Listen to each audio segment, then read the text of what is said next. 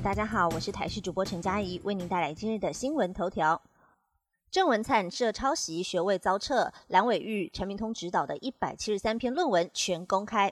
桃园市长郑文灿硕士论文遭到台大认定有涉嫌抄袭，并且撤销。而国民党立委赖世宝在脸书 po 文表示，郑文灿与林志坚指导教授陈明通像是开论文抄袭工厂的惯犯，应该把陈明通指导的一百七十三篇论文全数公开，否则每次选举这一些假论文又会占据新闻版面，让台湾沦陷抄袭漩涡，成为学术之耻。郑文灿表示，台大基于不希望影响选举结果因素，选后才发布郑文灿被撤销硕士的消息。而郑文灿就是第二个林志坚，道德有严重瑕疵。桃园市民应庆幸郑文灿强力推荐的接班人郑运鹏没有当选，否则抄袭作假的市长推荐人选如果当选，会让很多人想改变投票行为。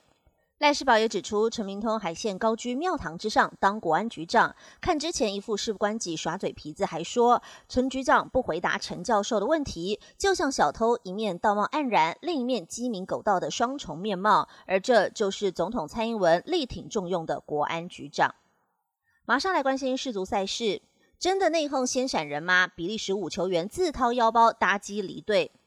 欧洲红魔鬼比利时在分组赛止步之后，队内的纷争也不断被外界检视。现在有欧洲媒体报道，比利时阵中五名球员赛后决定自掏腰包提前离队，返回布鲁塞尔，似乎一刻也不想要多待在卡达。每日邮报也报道，比利时这次团队气氛不佳，跟总教练所选的阵容太老有关，让球队无法在卡达取得关键胜利。而另一方面，来关心世足赛当中对曹圭成比虚，还没算 C 罗是南韩晋级的头号功臣。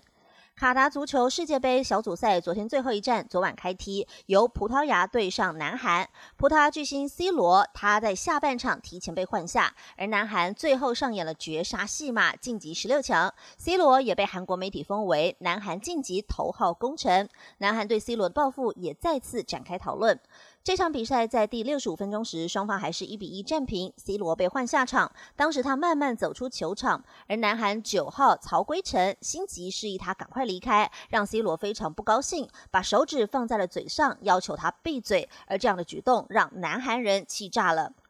新闻话题也要来关心，麦当劳杯子改版不能带走了，而且未来可能会陆续引进这样的做法。从十二月一号起，不少新制度上路，像台北市的饮料店禁用一次性塑胶杯，而有网友到麦当劳用餐时就发现内用餐点可乐的杯子跟外带是不一样的，来的时候就没有盖盖子，杯子材质也是塑胶感，但厚很多，不会像外带杯一样会软掉，而且离开的时候有看到内用杯的回收区，不确定这个杯子是不是可以重复使用或带走。而在 Po 文寄出之后，不少麦当劳员工在底下留言，以后麦当劳可能都会改用内用杯以及外带杯可做选择，而内用杯就是在店里内部清洗重复使用。目前内用杯测试店在台北市的某一家店，循环杯北部不知道几家，台南会有三家，陆续也会增加到二十几家的循环杯，预计明年也会陆续引进内用杯，而以后内用杯、环保杯和循环杯都会同步进行。